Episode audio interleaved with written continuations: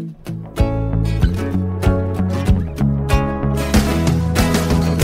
everybody, welcome back to Larry Wilmore, Black on the Air. This is Larry Wilmore, and I'm Black on the Air. So happy to be here.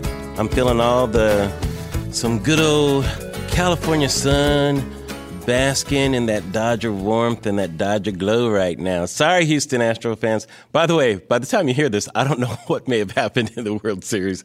I just know at this point the Dodgers won the first game, and it was glorious. So, feeling some good Dodger blue warmth today. Feels really good. Um, Houston has a good team, though. I ain't mad at you guys. I, I got nothing against the Astros. And um, my prediction, I don't think I, I probably shouldn't say anything on this because there's so, this is like evidence for stuff like podcasts and stuff like that. Let's just say I want the Dodgers to win. I think they're going to do it. It's just exciting to have that back in the town. I went to the game, had a really good time. Went with a friend of mine. Never been to a World Series game. That was exciting. So anyhow, on the show today, really good talk with uh, Gretchen Carlson. You know, Gretchen, as you know, was on Fox, I think Fox and Friends for years, and she had the $20 million lawsuit that was awarded to her against Roger Ailes. And that kind of started this whole, the latest, I guess, round of sexual harassment talk and kind of opened the floodgates to a lot of this, of what's going on in the past, I think, year and a half, two years. Had a real good talk with Gretchen. She has a book called Be Fierce and she talks about this issue. And what I really like about the book is she actually not only recounts some of her experiences, especially as a young person coming up in business and that feeling of powerlessness that a lot of women go through. And it's not just in high profile jobs, you know. So much of it just doesn't get reported and because people are in jobs where nobody's going to care, you know, if they say anything and they'll get fired if they say something. There's so much powerlessness in this issue. It's really ridiculous.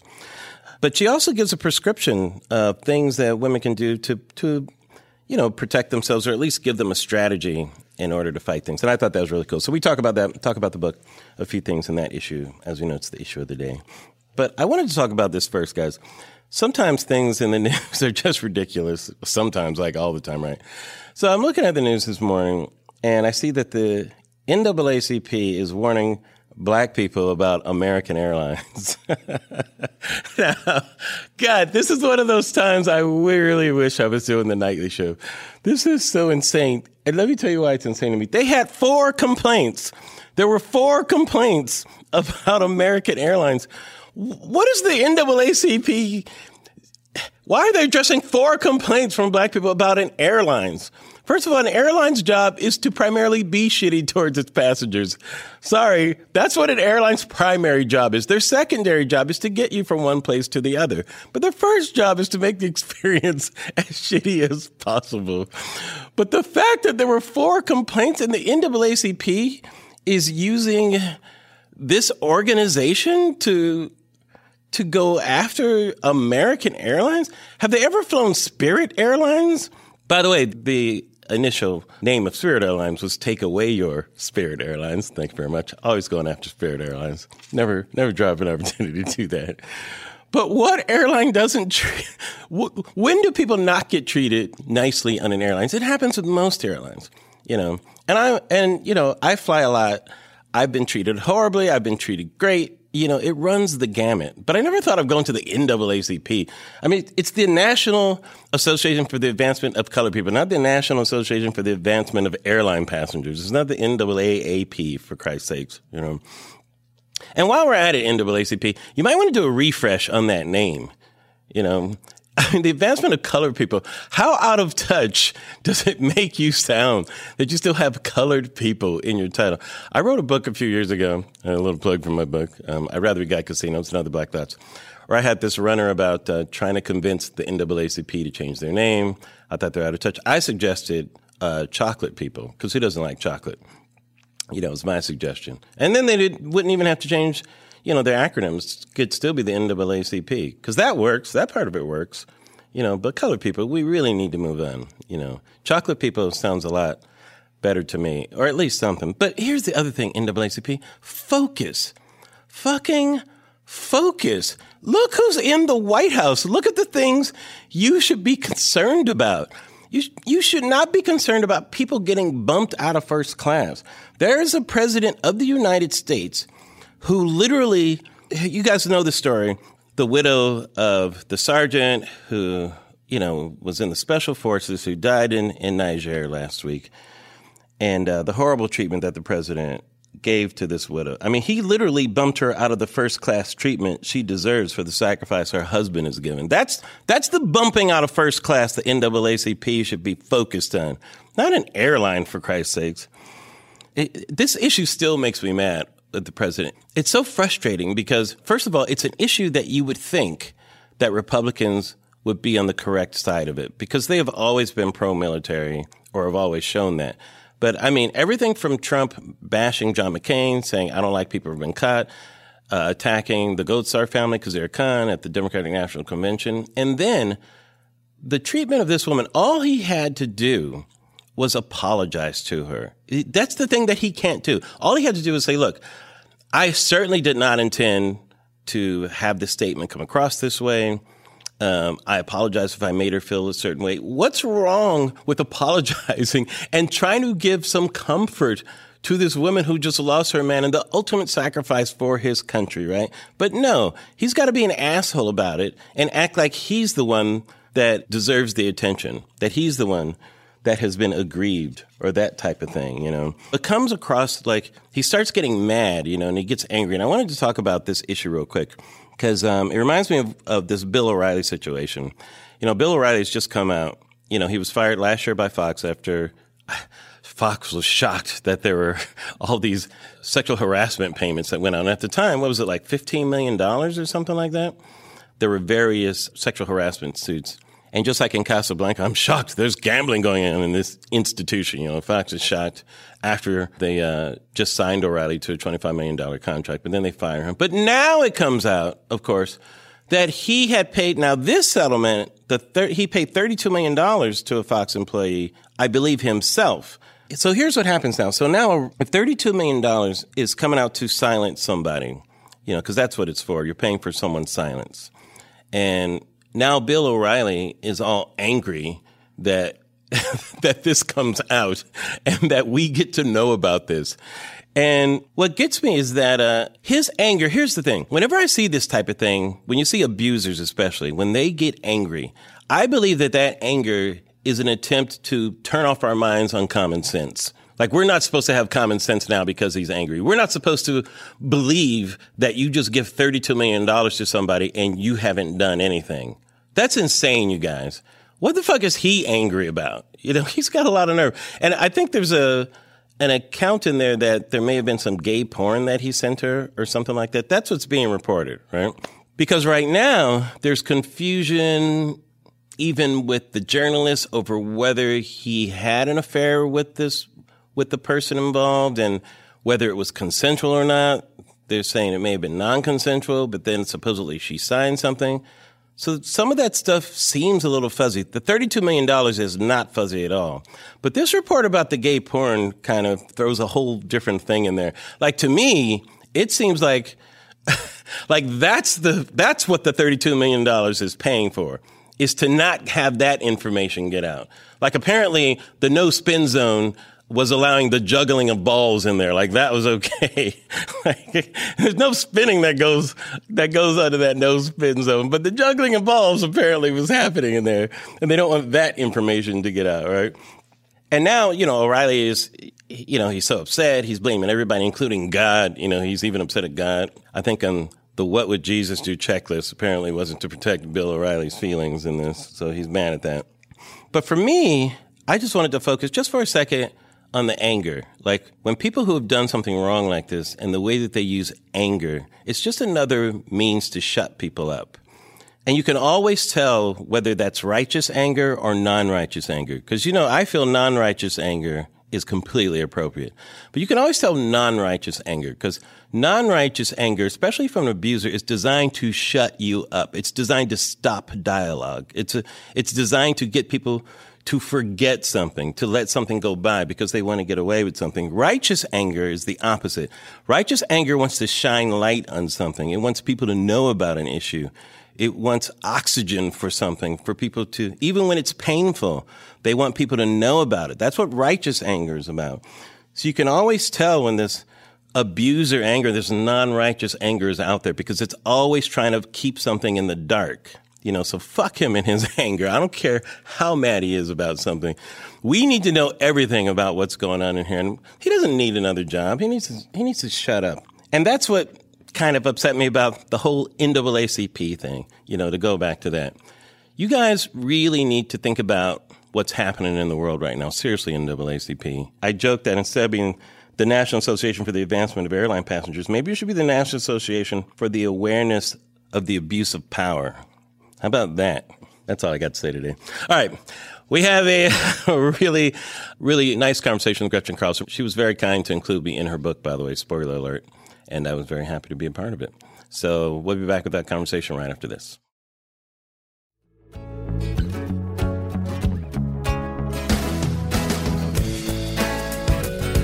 All right, welcome back. Uh, I am here with a very special guest. I'm, I'm honored to have her here. I have to tell you, this issue, I think, is the foremost issue of our day sexual harassment, sexual assault. And I'm here with uh, Gretchen Carlson, uh, who's the author of the book Be Fierce. And you are fierce. Thank, Thank you, you, for being here, Gretchen. Thank you so much. Thanks, thanks for having me. It's great to be out in LA on your turf. And, I know. You know, you participated in the book with me, and I was really grateful. I was honored to be asked. Um, I, I, want to talk about that a little later too, because that's a really um, God. So much of this book is so important. Mm-hmm. You know, it's looking at this book, just reading it. You you're emotional from page one. Right. You know, anyone that reads this book. I mean, I'm close to it in in certain ways, just because I, I, we talked about this when we had our conversation. When your eyes open to everything that's going on around you that's hiding in plain sight, especially with sexual assault, let alone sexual harassment. You know, mm-hmm. I don't know. As a human being, you can't be emotional about it and mm-hmm. can't be sensitive to it. You know, right. which is why to me it's shocking that this continues to be an issue. I can't understand. Well, that, it's because know? of the cover-ups.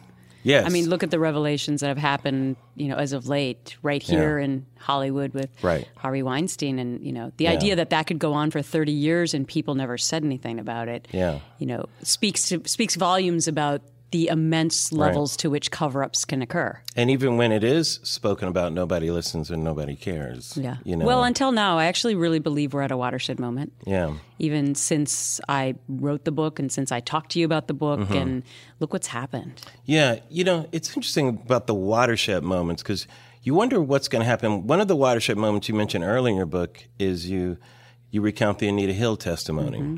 which was the first big televised, I think, watershed moment. And it's weird going back to that, just remembering what that felt like. I mean, I don't know if she was accepted on either side of that debate. She was pretty much attacked on all sides, if, right. is my recollection of that. Well, and as you recall, it was mm. an all male Senate yes. committee. Right. Um, I mean, the one good thing that came out of that is that more women ran for office directly yeah. thereafter. But that was so ironic for me because it was one of the first stories I covered having mm-hmm. just gotten into the journalism field. Yeah.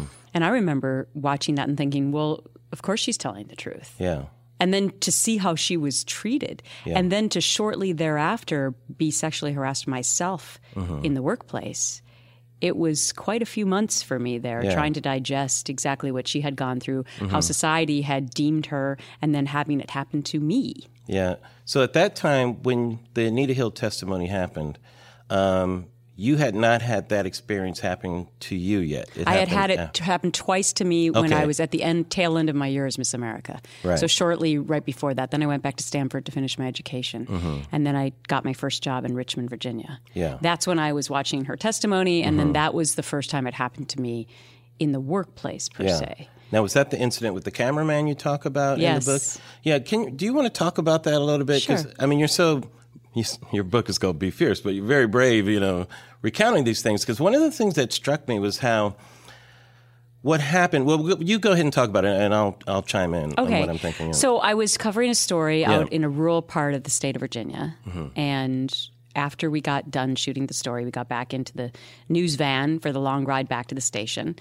And the cameraman started talking to me about how much I had enjoyed him touching my breasts when he was putting the microphone on, and it and, went and it went from there. And how long had you known this person? Did no, I didn't know him at all. You just met him, right? I was a 22 year old novice. Right. I mean, I didn't know TV either. right, right, right. to be honest with you, yeah. so there I was in this car. This is before cell phones, and mm-hmm. I'm wondering what the hell I do, and mm-hmm. I was mm-hmm. scared to death. And I actually envisioned myself rolling out of the car in the passenger seat by opening wow. the door like you see in the movies, mm-hmm. and wondering I wonder how much that would hurt if I did that. So, and the feeling you had, um, th- this is what I wanted to talk about too, because a lot of people can't, th- they don't really think about what is the feeling that goes on in a woman when this type of thing happens. You felt claustrophobic in there, like your life was in danger in some ways, right? Completely, Yeah. because I didn't know where the conversation was going from Right. harassment to possible violence. Yeah. And also your whole all the self-confidence that you've built up for your entire life. Mm-hmm. Yeah. And thinking that you're being respected for your brain and your talents. Mm-hmm. It just seeps out of you at the quickest pace imaginable. Yeah. And all of your self-respect Mm-hmm. and security leaves you in an instant. It's amazing how one instant like that can affect people for the rest of their lives. Yeah. So we got back to the station, and I was shaken like a leaf. And luckily, my male boss at the time Mm-hmm. kept approaching me and saying, I know something's wrong with you. What happened? And of course, I didn't want to tell him because this is what women do in the workplace. They Yeah. don't. They don't want to be the troublemaker, the liar. The and, and Right, mean, right. this is 25 years ago. Look where we've come. Not not a lot's changed Yeah. until until now, I believe. But And, and women were taught to just just take it and be a man, but like Yeah, right. the analogy was be a be like a man and just take it. Yeah. You know, or, or you can't take a joke, or, it must have can't been that joke. bad, Right, or are you sure right. you didn't do something, you know, based on what you were wearing, Right. to, to to bring it on? Right. Why were your breasts in the way when I was putting the microphone on you? Why didn't you tell your breasts earlier to get out of the way? I know exactly. Right. I mean, what I found out from researching my book and talking to thousands of women is that it really doesn't matter what the hell you're wearing. Mm-hmm. Yes. it can be a skirt or army fatigues or hospital scrubs. Right. Uh, you know, it's not your fault Yeah. what you have on. So, luckily, this boss kept kept pushing me, and I I finally did tell him Uh-huh. what happened. And he seemed uh, receptive he seemed receptive and Mm-hmm. and you know of course me being new i said please don't have this be the reason why you let him go because i needed to, to survive in this newsroom and this is the this is the quagmire that women find themselves in Mm-hmm. Is you don't want to be labeled within the company then as oh sh- she did that you know? Right. i mean so this cameraman was eventually let go and it was never made public as to you know my claims against him. And i don't Mm-hmm. really know. I think they probably had other things on him.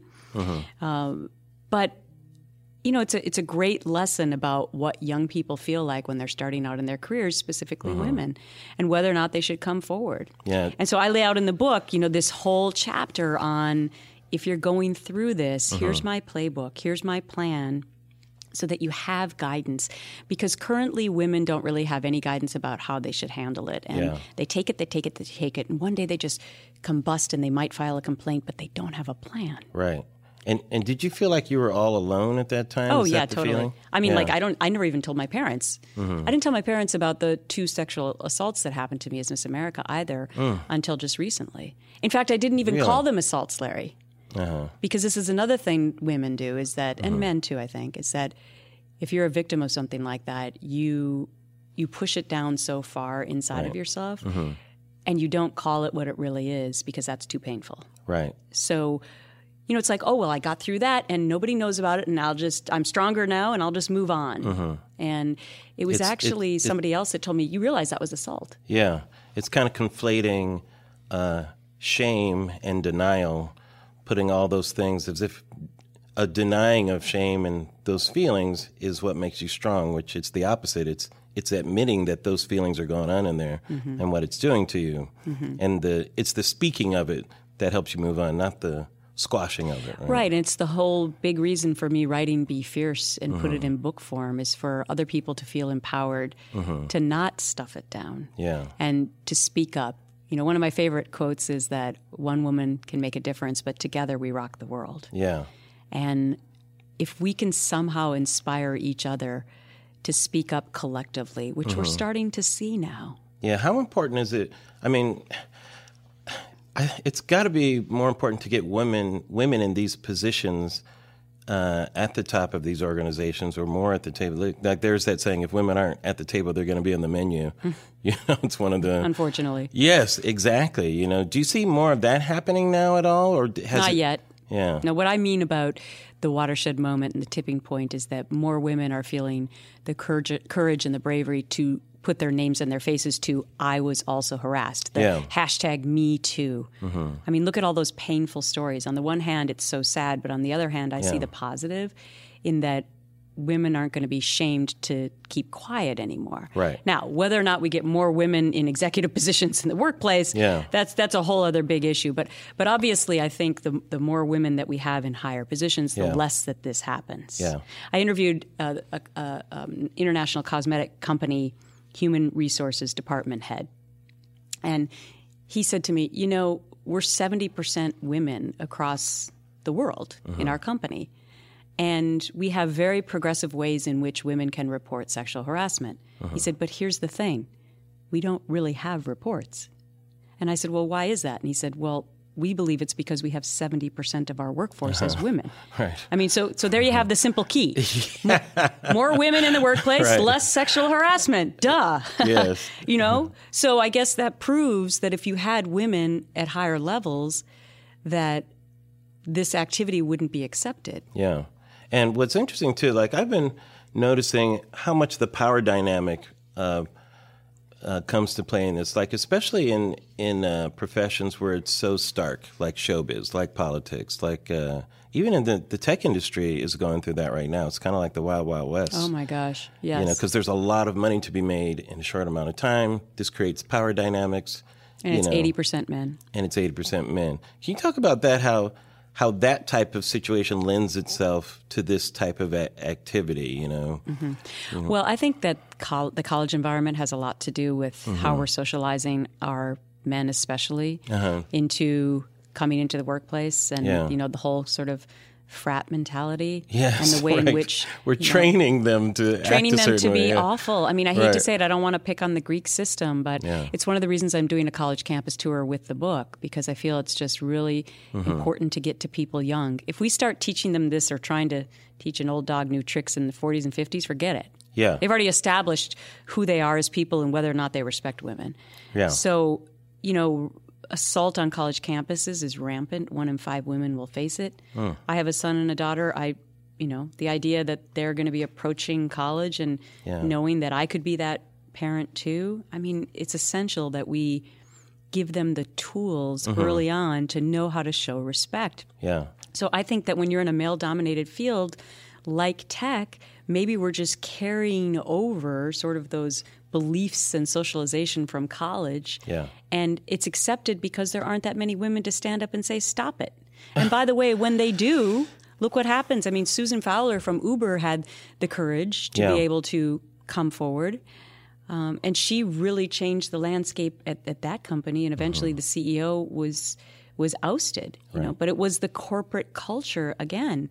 It should be mandatory that that tech companies have as many female employees as as males. I mean, hmm. by the way, we're encouraging our young women to go into these fields. I mean, Yeah. the STEM fields are on fire at my daughter's school right now.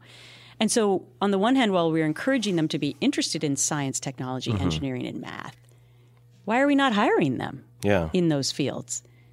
I mean, what what happens? Are the women are they just not as good as the male applicants? I find that hard to believe. yeah. There's kind of a snottiness in that area, but there's a snottiness in any. I I feel like in any area where there's a lot of money to be made in a short amount of time, you know.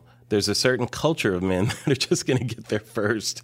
It's so you true. know and it's like everybody else good luck why do you think what do you think is the biggest reason why women aren't listened to because i feel like they're not listened to in many areas of society i mean you talk about just even in the boardroom how a woman says something nothing you know guy says the same thing that's that's brilliant johnson how'd you come up with that you Uh, know it, it's prevalent everywhere. Yeah. But even look at advertising and, and how stupid companies have been over the years. Women make the decisions in the household, by the way, for the most part. Right. When you're buying a car, uh, when you're buying any other big ticket item. And it's only Yeah. been recently that even car companies have been savvy enough to realize maybe we should be marketing to the, to the females, right? Right, I mean, right, there was right. an Audi commercial during the Super Bowl this year. Which was all about female empowerment. It made me cry, actually. It was about a dad with his daughter. oh yeah And- those always make me cry i'm such a softie I know. those Well, me too. And I actually learned that from my dad. My dad was Yeah. the softie in the family, um, and and and so you you know people were like, well, why would they do that kind of commercial? Well, because women are the ones that are making these big ticket item decisions for the Mm-hmm. most part. So.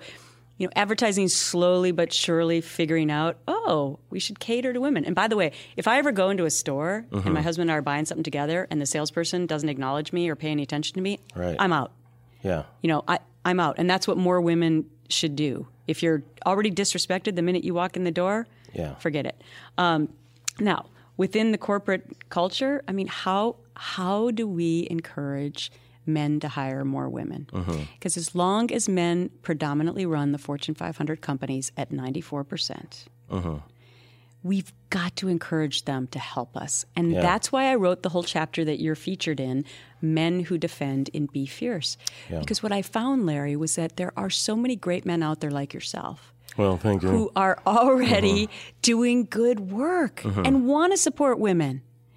So we need to encourage them even more so to put women in higher positions, to uh-huh. pay them the same that we pay men, to give them a seat in the boardroom, to give them that deserved promotion.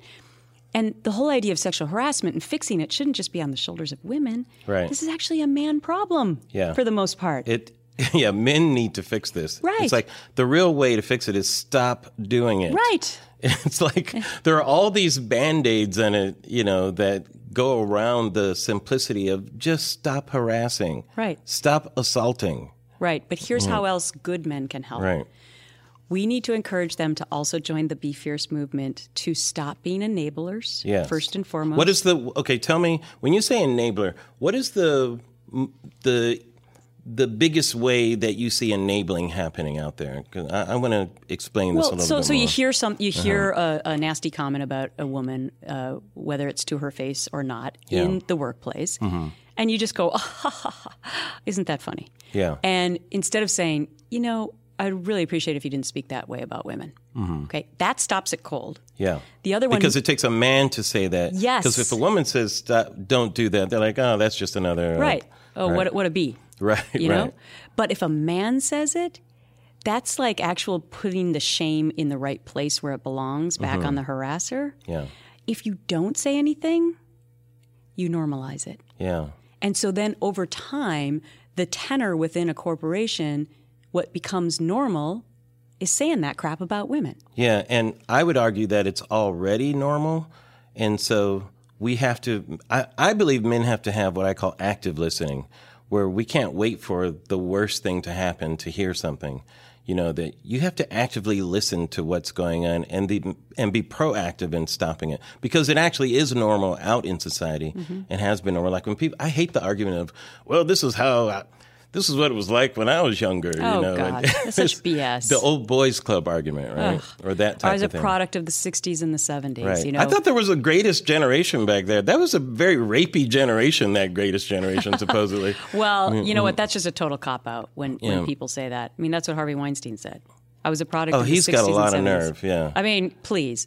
I mean, I can go. Right. We can go back to the 1800s when people weren't disrespecting the way in which he even began to disrespect Yeah. women allegedly. So, uh, yeah. So that's it's a great point what you're saying, Larry, about that. That you know, men need to proactively be out there in front of it. But imagine how you Mm-hmm. change the power paradigm in a company if the man goes from being enabler or even bystander to ally. Yeah. I mean, that's what I'm really promoting in the book is can men find the same amount of courage it takes for women to come forward, for men to come forward on their behalf? Right. Because I hate to say it, if you as a woman are being sexually harassed and you have a man who is your ally, Mm-hmm. it's going to make a huge difference in that company culture if the man defends you than if just another woman defends you. Right. It's the power still of the man saying, I saw it, it was unacceptable, and I'm defending her. You know, imagine that.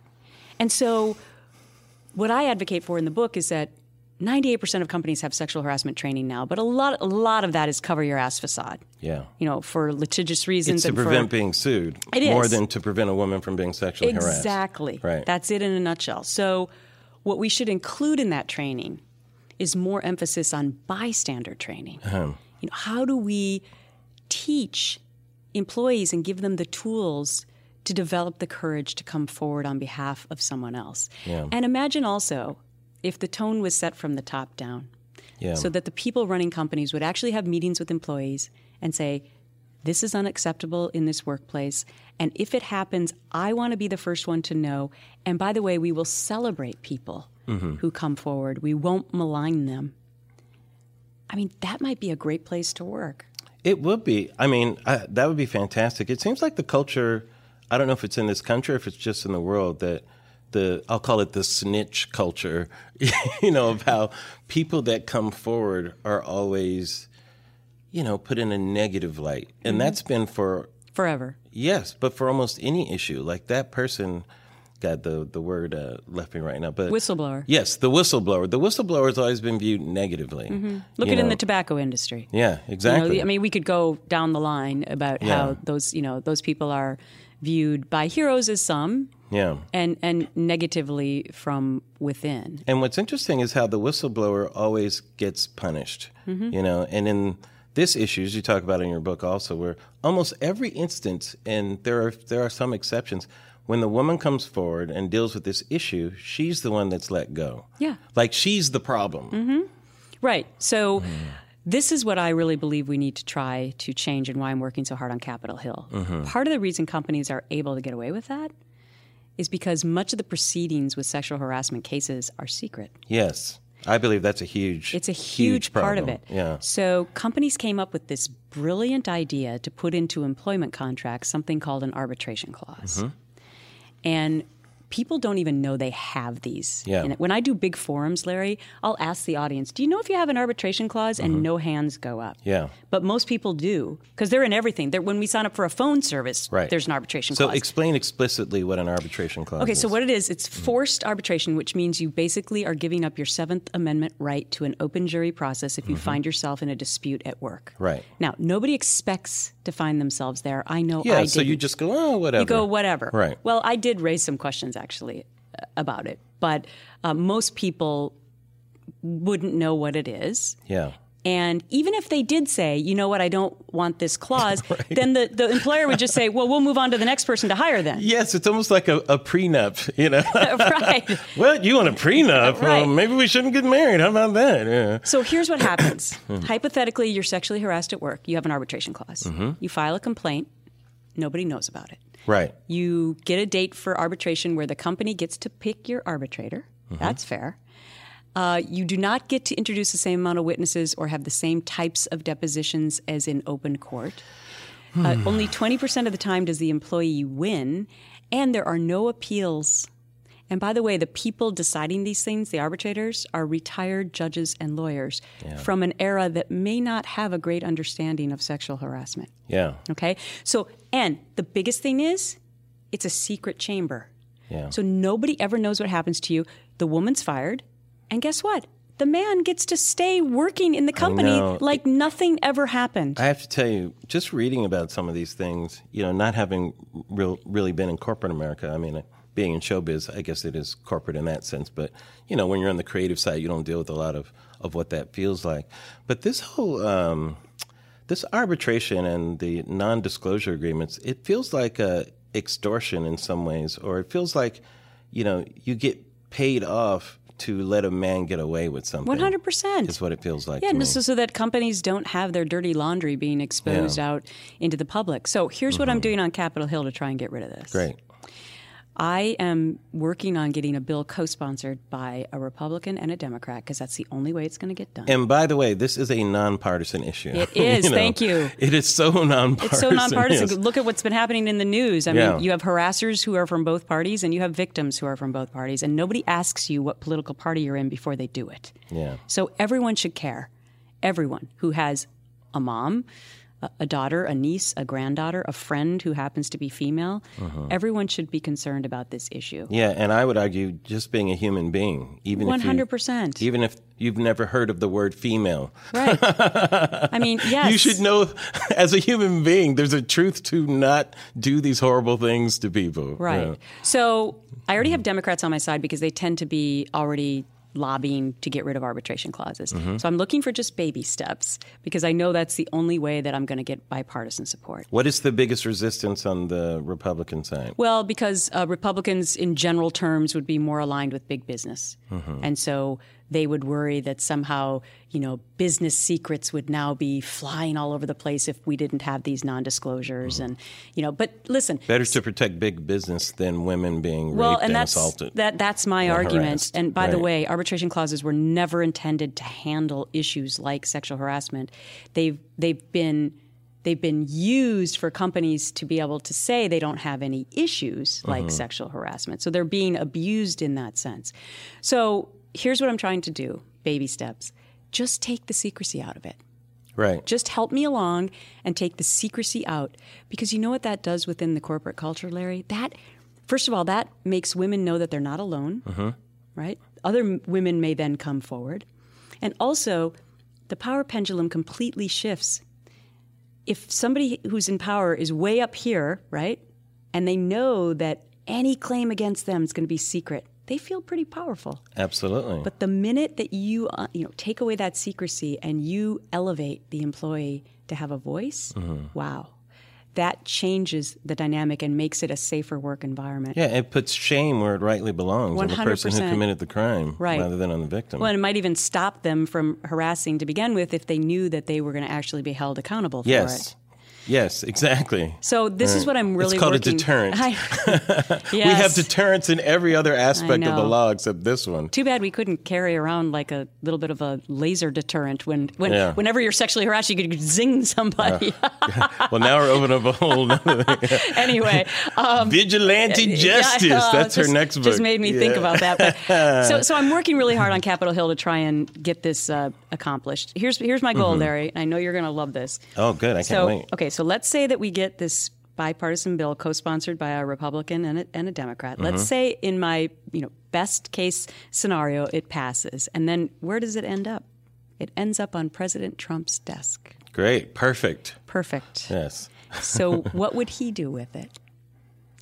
I would love to see how that would be handled. Yeah. Because the last time I checked, women elected him into office. Mm both parties need the female vote. Women were that you're saying women put them over the uh, oh, top. yeah, they did. Right. 53%, yeah. right? What does that say about our country, really? I mean, that's the most ironic thing that here you have this sexual assaulter in chief, you know? I mean, because he didn't just joke about sexual harassment, he joked about sexual assault. Yes. You know, and he joked about it as something that he, God, this is, uh, it, just saying it just makes me angry, you know. But he joked about it as something that he actually did. He didn't even propose it as something to do or like this crazy joke. Oh, I'm just joking. He didn't even say, I'm just kidding. He said it as something that he actually has done. Right. Because he's famous and because right. he can.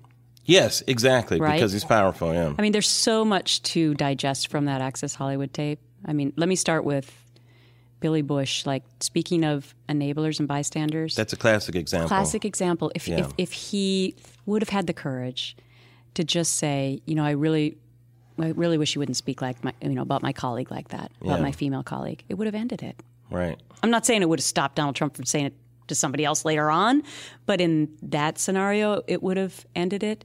But more importantly, was what Trump was saying, and. Yeah I took that as a teachable moment for my kids, Larry, because mm-hmm. even though it was pretty raw and ribald, I wanted my kids to listen to that. Yeah. Because I wanted them, it was personal for me at this point. That came out after my story broke. And uh, Trump had defended my alleged perpetrator. And I wanted my kids to know that this is not how you treat a human being. Yeah. Now, I can say Roger Ailes. That's what you're talking about, right? Mm-hmm. And, uh, Absolutely. The the man running for the highest office, his wingman here is Roger Ailes, you know, um, who led a culture of this sexual harassment, sexual assault. I mean, we're hearing so, so much about it now. It's insane. What's up with Fox News? Seriously, Gretchen. you know, I, I wish I could say I mean, everything. I, this is part of this is yes. part of the problem with settlements too. Is that they, right. they gag women from saying the details. I mean, if people want to see my complaint, they can find it online. You can you can read all about it. But, but but what does it say about? Let me let me speak in general terms about companies covering up. Yes. The lengths at which companies will go to protect harassers over a long period of time and cover it up and shut up the victims mm-hmm. and fire all these women and put them out to pasture is outrageous. Mm-hmm. The idea that we're now starting to hear about it, though, more than we were before, is positive to me. I'm optimistic about that. As horrific as the allegations are and what the women had to go through, I feel now like we're only going to see more of this. It's Yeah. not just Hollywood and it's not just TV, it's Yeah. everywhere.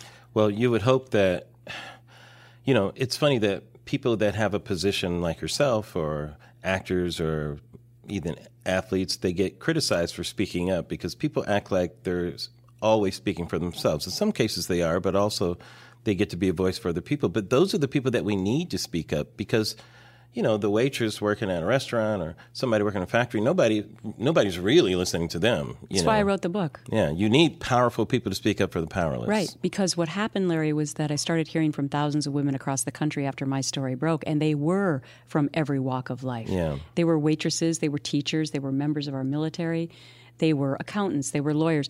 It made me realize that this is an epidemic. Yeah. And one question that I kept getting was how do you help the single mom Mm-hmm. working two jobs, raising kids, and trying to make ends meet and being sexually harassed? What do you do for her? And it really bothered me. I had a lot of sleepless nights over that. Mm-hmm. So I'm proud to let you know that I've set up the Gift of Courage Fund where I'm financially supporting organizations that empower women and girls. But on top of that, I'm kicking off next month the Gretchen Carlson Leadership Initiative for Underserved Women. Mm-hmm.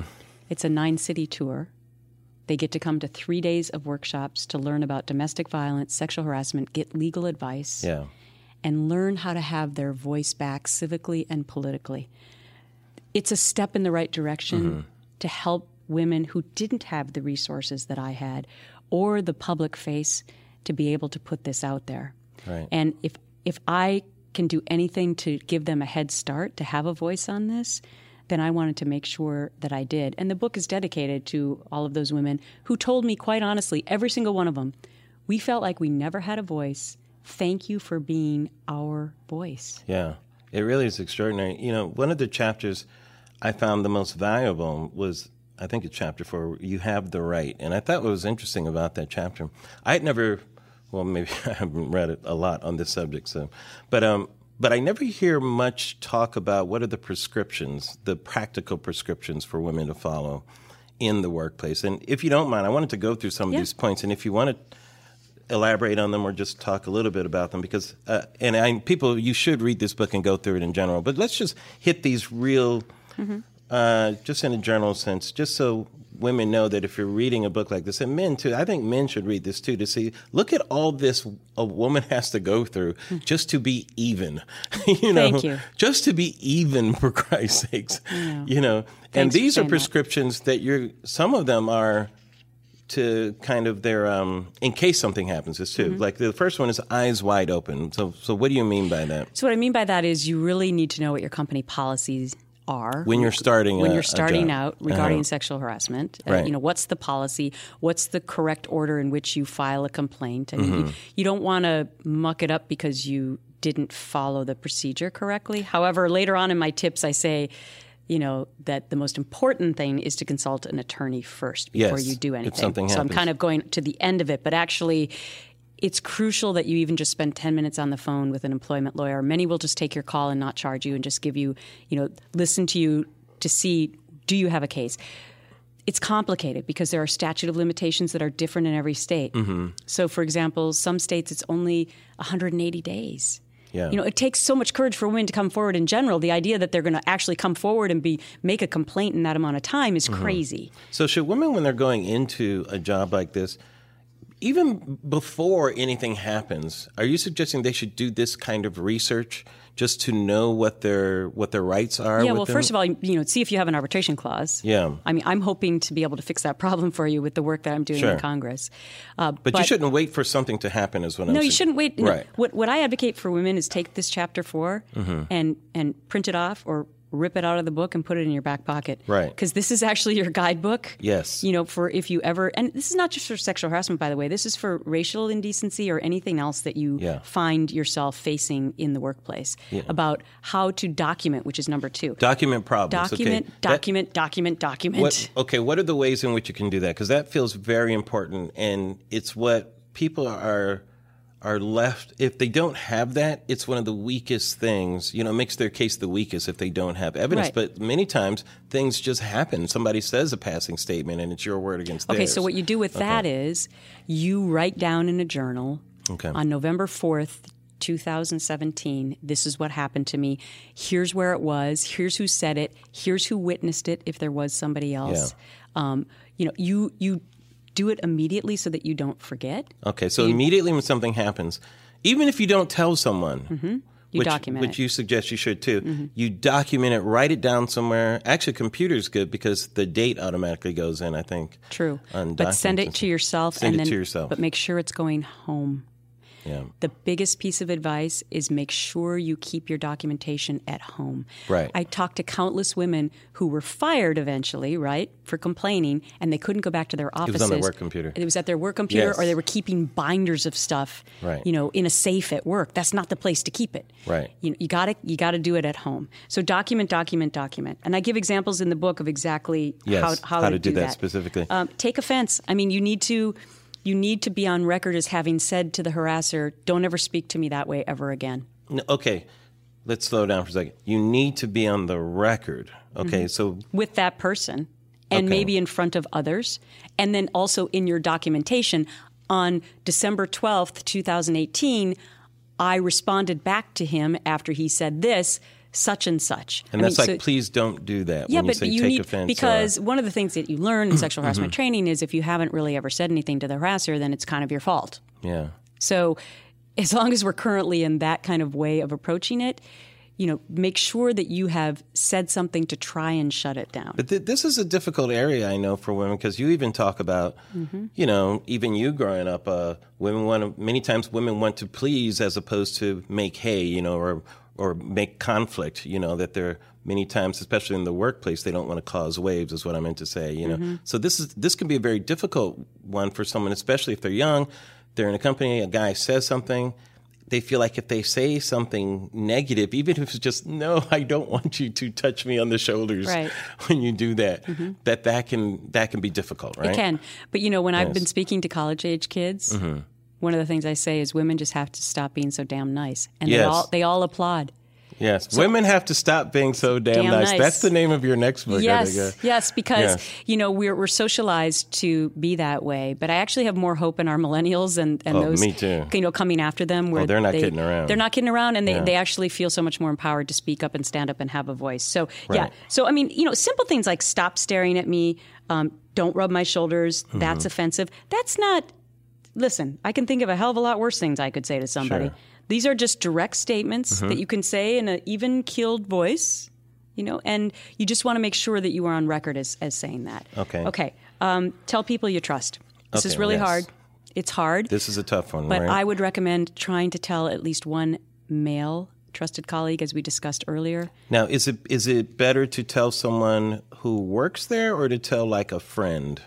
Or does it does um, it matter? Is one probably preferable over the yes, other? somebody who works there. Somebody who works there, yeah, a because, male colleague that works there. Yes, and then I would well, and then if you only want to tell another female colleague, I would try to tell at least two colleagues mm-hmm. because you want to be on record. Is again, it's part of the documentation. Yes, you know, this person came to me and said that this happened because on such and such a date. Eventually, someone's going to say, "How come you didn't say anything? Exactly. Right. And and so again, here you have somebody who will, you know, speak up on your behalf. All right, number yes. five is a very interesting one, which is tape interactions. Yes. Dot, dot, dot, if you can. So 11 states it's illegal to one party consent tape record, meaning that if you and I were having this conversation mm-hmm. and I was. We're actually recording the script. You, just wanted you to know. I know you're recording it. But let's say that we were in the workplace, right. okay? And, and I was in a meeting yes. and I had pressed record on my phone and you didn't know it. Okay, that would be only one party consent because I know it, but you don't. Okay. Okay. In the majority of states, that's okay to actually do, but in 11, it's illegal, and in California, it's a felony. Mm-hmm. So you need to look up the laws in your state. For example, in New York, you can do this, mm-hmm. which you know can be very helpful in being able to collect evidence that you may need. And that's having a conversation in person, or having a or taping a phone conversation. Either one. Because aren't those are different rules, though, right? Uh, well, I think on the phone it's still one party consent okay. for for. Uh, um, yep. Again, you have to look in your own particular Just state. See what the law is. Yeah, right. see what the law is. Yeah. But it's a in this day and age with the simplicity of being able to record. I mean, it's if you can be in that situation, um, it's a good idea. Yeah. Uh, I was just meeting with a woman yesterday who uh, her stories in my book as well. She's from California. She worked at a Spanish television station. She recorded the encounters that were outrageous. But mm-hmm. guess what? In California, she can't present it as evidence. Wow. So the judge is still deciding whether or not he or she will overturn that. Yeah. But this is what you're up against with mm-hmm. laws that, that don't help women who are in these They're situations. They're not designed to help you. Um, okay, know the policies, know the policies make it official. Um, well, and these are where I'm I'm I'm actually uh, uh, proposing some more pro- pro- progressive ways in which companies should handle these complaints and okay. not, necess- not necessarily just have human resources handle them. Okay, let's just pause for a second there. Uh, human resources like that is such an oxymoron.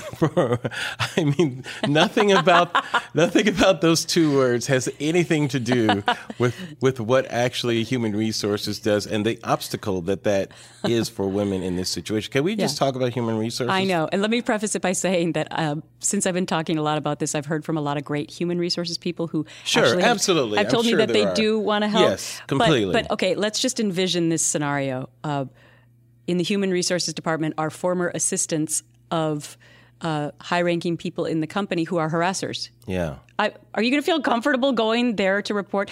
So, right. the way I describe it in the book is if that person is signing your paycheck, then where are your loyalties going? Mm-hmm. They're going to the boss. Yeah. They're not going to the employee who comes to complain. So I believe there's an inherent conflict of interest mm-hmm. in filing these types of complaints in house so I put together a couple of ideas where you could appoint an, an ombudsman who could be an independent contractor of sorts with a, uh, a, a, secret hotline or, or confidential hotline where women and men facing this would know that the complaint is not going into the system of the company where yeah. they are, right? Mm-hmm. Um, I also. Um, it's part of it. That kind of deals with your proposed legislation, too. And right.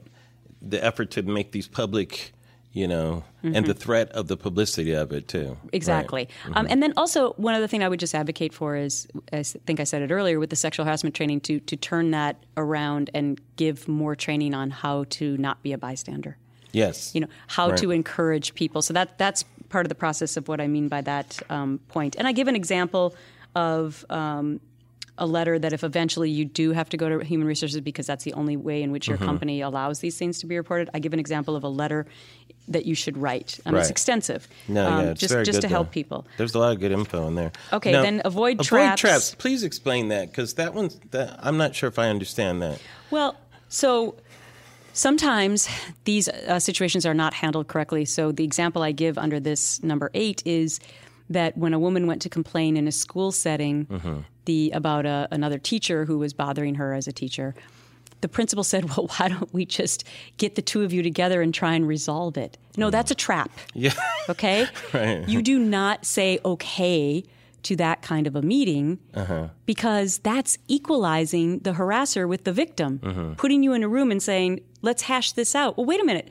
As the victim, you don't you don't have anything to hash out. This is something that this person did right. to you. So avoid traps where you get put into a situation where suddenly you're acknowledging that it's a 50-50 deal yeah. and that you know you lose a lot of power when you do that. Mm-hmm. So don't don't do that. Um, document any retaliation is is number nine. I mean, yeah, it's the undersold part of sexual harassment is the it retaliation that happens completely, mm-hmm. and part of uh, that is a vicious one. You know, some of the retaliation is public too. I mean, not to bring up your old employer again, but bringing up uh, Megyn Kelly actually this morning uh, gave a very emotional just reaction to the whole Bill O'Reilly thing, where apparently he paid $35 million or $32 million. I mean, Gretchen, it was somehow, that is so ridiculous. I mean, that, and as one person, one person, 35 million, that's not a nuisance uh, payment, you know.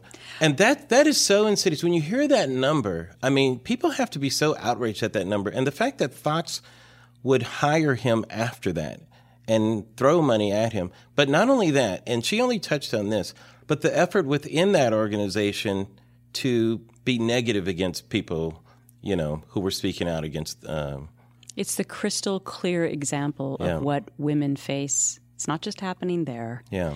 This is the culture that we live in of covering up, which is unbelievable. Do we not respect women more to want to stop this? Yeah. I mean, I think the more we talk about it, though, again, the more we give it publicity and say how outrageous it is. And by Right. the way, let me just comment on that because I feel like the idea that any company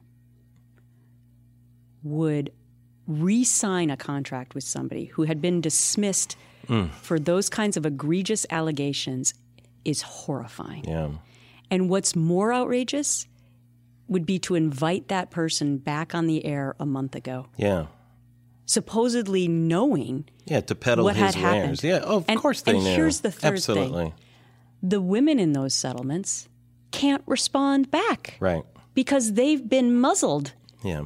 which is a huge separate part of the issue. Aside from forced arbitration, we've decided to settle predominantly cases of sexual harassment by paying women in settlements. And that means they can also never talk about it. But he talks about it because he says that this isn't true. It's all this. So he's libeling those women. He's calling them liars. You know, Mm-hmm. and they can't respond. Yes, but how come he gets to respond? yes, how come he gets to say all I those know, things, one- but they can't say I anything? know, 100%.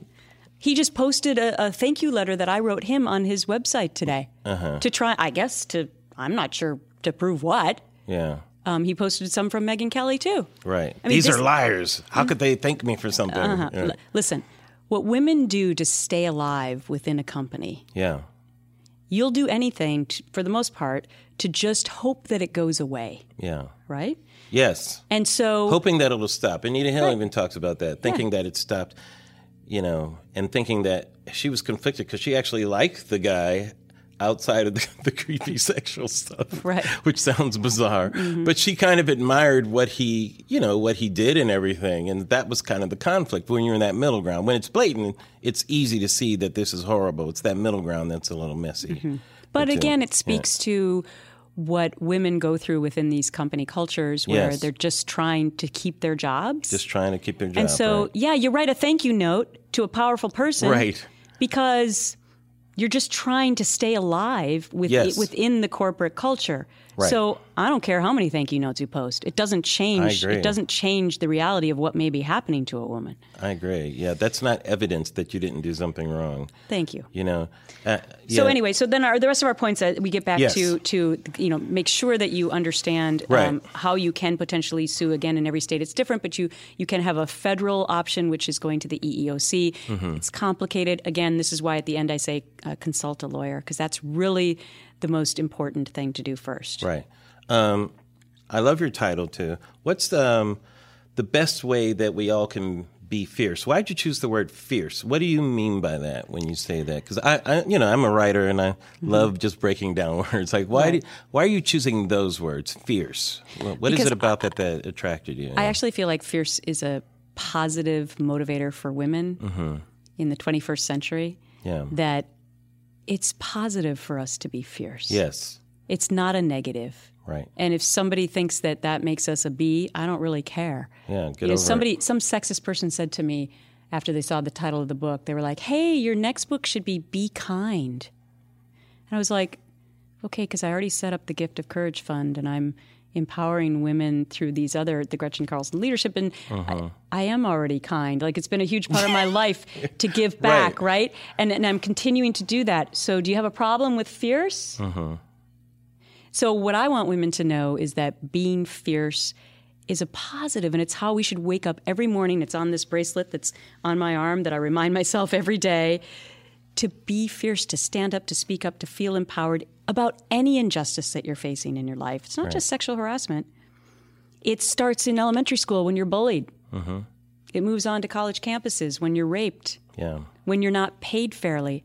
And this this is also true for any other minority group in America, mm-hmm. transgenders, race, any of this. Yeah. This book applies to getting the fierceness within your heart to be able to speak up and have a voice. Yes, and for the rest of us, not to be innocent bystanders, but to be active allies. I think in this, Which you is are. And important. thank you so Thank much for participating in the book because you when you had your show, you really talked a lot about my case, and Yeah. and I just have to tell you that during my darkest days, Yes. you made me laugh. Oh, that makes me feel good. Well, and Jabba the Hutt, it just I, I'll just never ever be able to to look at that ever again Yes, I without getting that. a huge smile on my face. Yes. And and so thank you for bringing humor, Look. but at the same time you were serious about it, Mm-hmm. and and you really really captured the issue. yeah. And I will be forever grateful for the fact that you did that. No, I appreciate it, and I appreciate that you you quoted the what we actually what I what I said on the show. Um, that we've been out there, you know, we were doing that a long time ago, whatever. But not to take any credit for any of that, but uh, how important that issue has been for me and, and for all the people around. Gretchen, you know, thank you so much for being here. Um, I want everybody to read this book and and hear you speak. And I love what you're doing on the college campuses. I think that's so important Thank you. uh, starting there and and you know all you old dogs with your old tricks sorry You know, Jig's up. yeah the jig is up you know because i i really really do hope and even though people know that showbiz has been dirty for a long time but this harvey weinstein thing and now james toback i think hopefully is opening up people's eyes to how nasty it really can be in this business and being in showbiz it makes me so ashamed to just see all that stuff in the and I'm going to call it evil. The evil man, I don't think it's sick. I don't think it's a condition. This is evil being perpetrated on people, you know, to keep them down or to or to do whatever. It's got to stop. And thank you for being one of the people at this watershed moment. Gretchen Carlson, everybody, be fierce. Please go get the book. And uh, how about let's all be allies in this fight? Oh, I love it. Thank you, Larry. Thank you.